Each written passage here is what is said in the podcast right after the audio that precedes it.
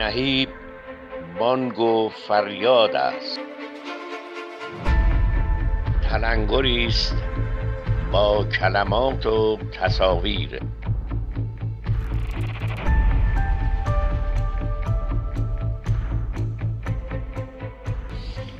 جایمندی هنرمند در آفرینش مکان.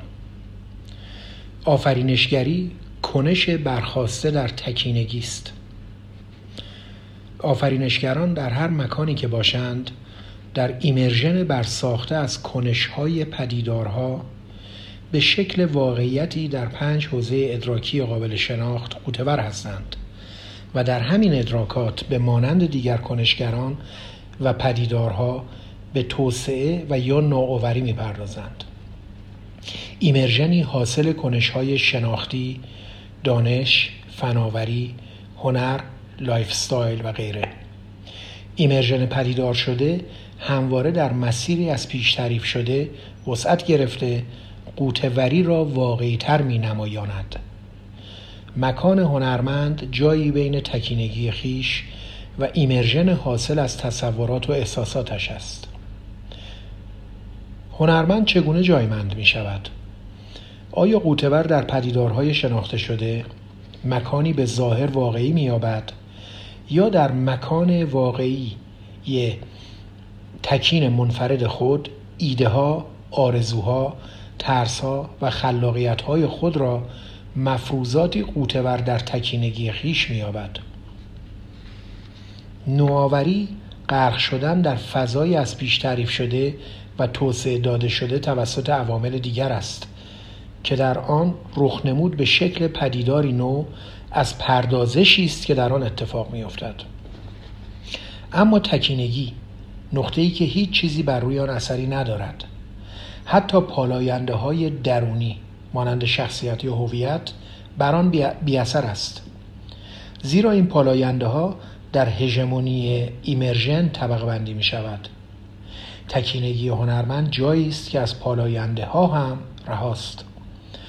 آنچه در اینجا رخ می دهد خلاقیت و آفرینش است در immersion نوآوری به نحوی در کانالی که فرد در آن است و بر اساس طبقه بندی پالاینده هایی که دارد شکل می گیرد. اهمیت مقایسه بین تکینگی و immersion را می توان با مثالی از دیدگاه هنری و طراحی به دست آورد. به طور مثال از دیدگاه طراحی محصول با آن نگاه کنیم. یک طراح محصول قطعات و راهکارهای موجود را بررسی می کند یا یک هنرمند سبکای موجود را مطالعه می کند تمامی سبکا و راهکارها موهات در ایمرژن موجود هستند که توسط جامعه پذیرفته شده یا خواهد شد. هنرمند جای خالی یک پیام، احساس یا اعتراض را و یا شیوه بازنمایی آن را پیدا می کند و اثرش را خلق می کند. یا سوار بر ترند، موج یا قالبی فرمی نوآوری می کند. این جایمندی هنرمند در چنین حالتی جایگاهی از پیش تعیین شده است مثل یک قالب از پیش تعیین شده و مکان جایمندی او هم به همین نحو. یعنی در جا و مکانی قرار می گیرد که تمام مختصات آن از پیش آفریده شده است. اما نحوه بیان او نوآورانه است. حتی می تواند سبک را شخصی سازی کند. کاران اندیشه فرهنگ و رسانه همواره در پی یافتن راهکاری برای بهبود زندگی بشر هستند یا هژمونی های قدرت که برای تعالی بشر نسخه پیچی می کنند و اگر بتوانند اعمال می کنند ولی اینها قطعات پازلی است از مکانهایی در فضای محاط ایمرسیو هنرمندان نوآور در کانال هایی که در آن قوتورند این قطعات را برداشت می کنند و جای خالی آن را پیدا می کنند و مکان را شکل می دهند این نوآوری است و این جایمندی جایمندی نوآورانه برای هنر و هنرمند است.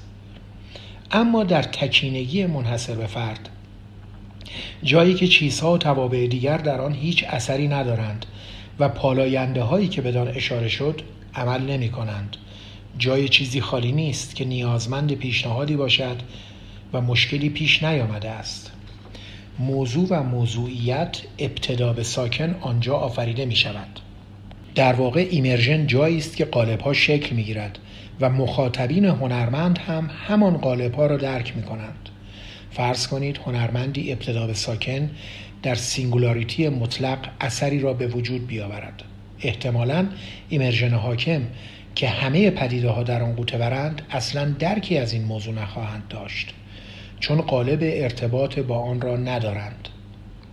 در واقع آفرینش جایی ما بین تکینگی و غوطه‌وری رخ می دهد در زمان رخنمود یک پدیده خلاقه خود به خود قوتوری جدیدی شکل می گیرد پالایش درونی هنرمند گاهی بر ساخته از همین قوتوری است. اما هنر چطور و هنرمند اثرگذار چگونه جایمند می شود؟ آیا جایمندی هنرمند وابستگی امکانی فیزیکی است یا قوتوری و ایمرژن سمت و سوی کنشگری او را تعیین می کند؟ تکینگی و singularity هنرمند را چگونه می توان جایمند نمود؟ آیا کنش آفرینشگر هنرمند جایی بین تکینگی و غوطه‌وری رخ نمی دهد؟ هنرمندان آفرینشگر الزاما پالاینده های یکسانی ندارند و بر ساخته های ایشان نیز الزاما اثرگذاری یکسان ندارد.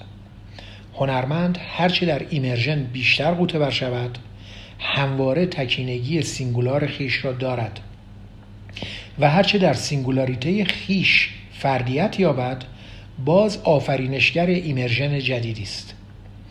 از این رو این مکان نیست که جایمندی آفرینش های هنرمند را امکان پذیر می کند بلکه آفرینش های تکین هنرمند مکان را immersion می بخشد پیمان بانی شرکا 31 شهریور 1400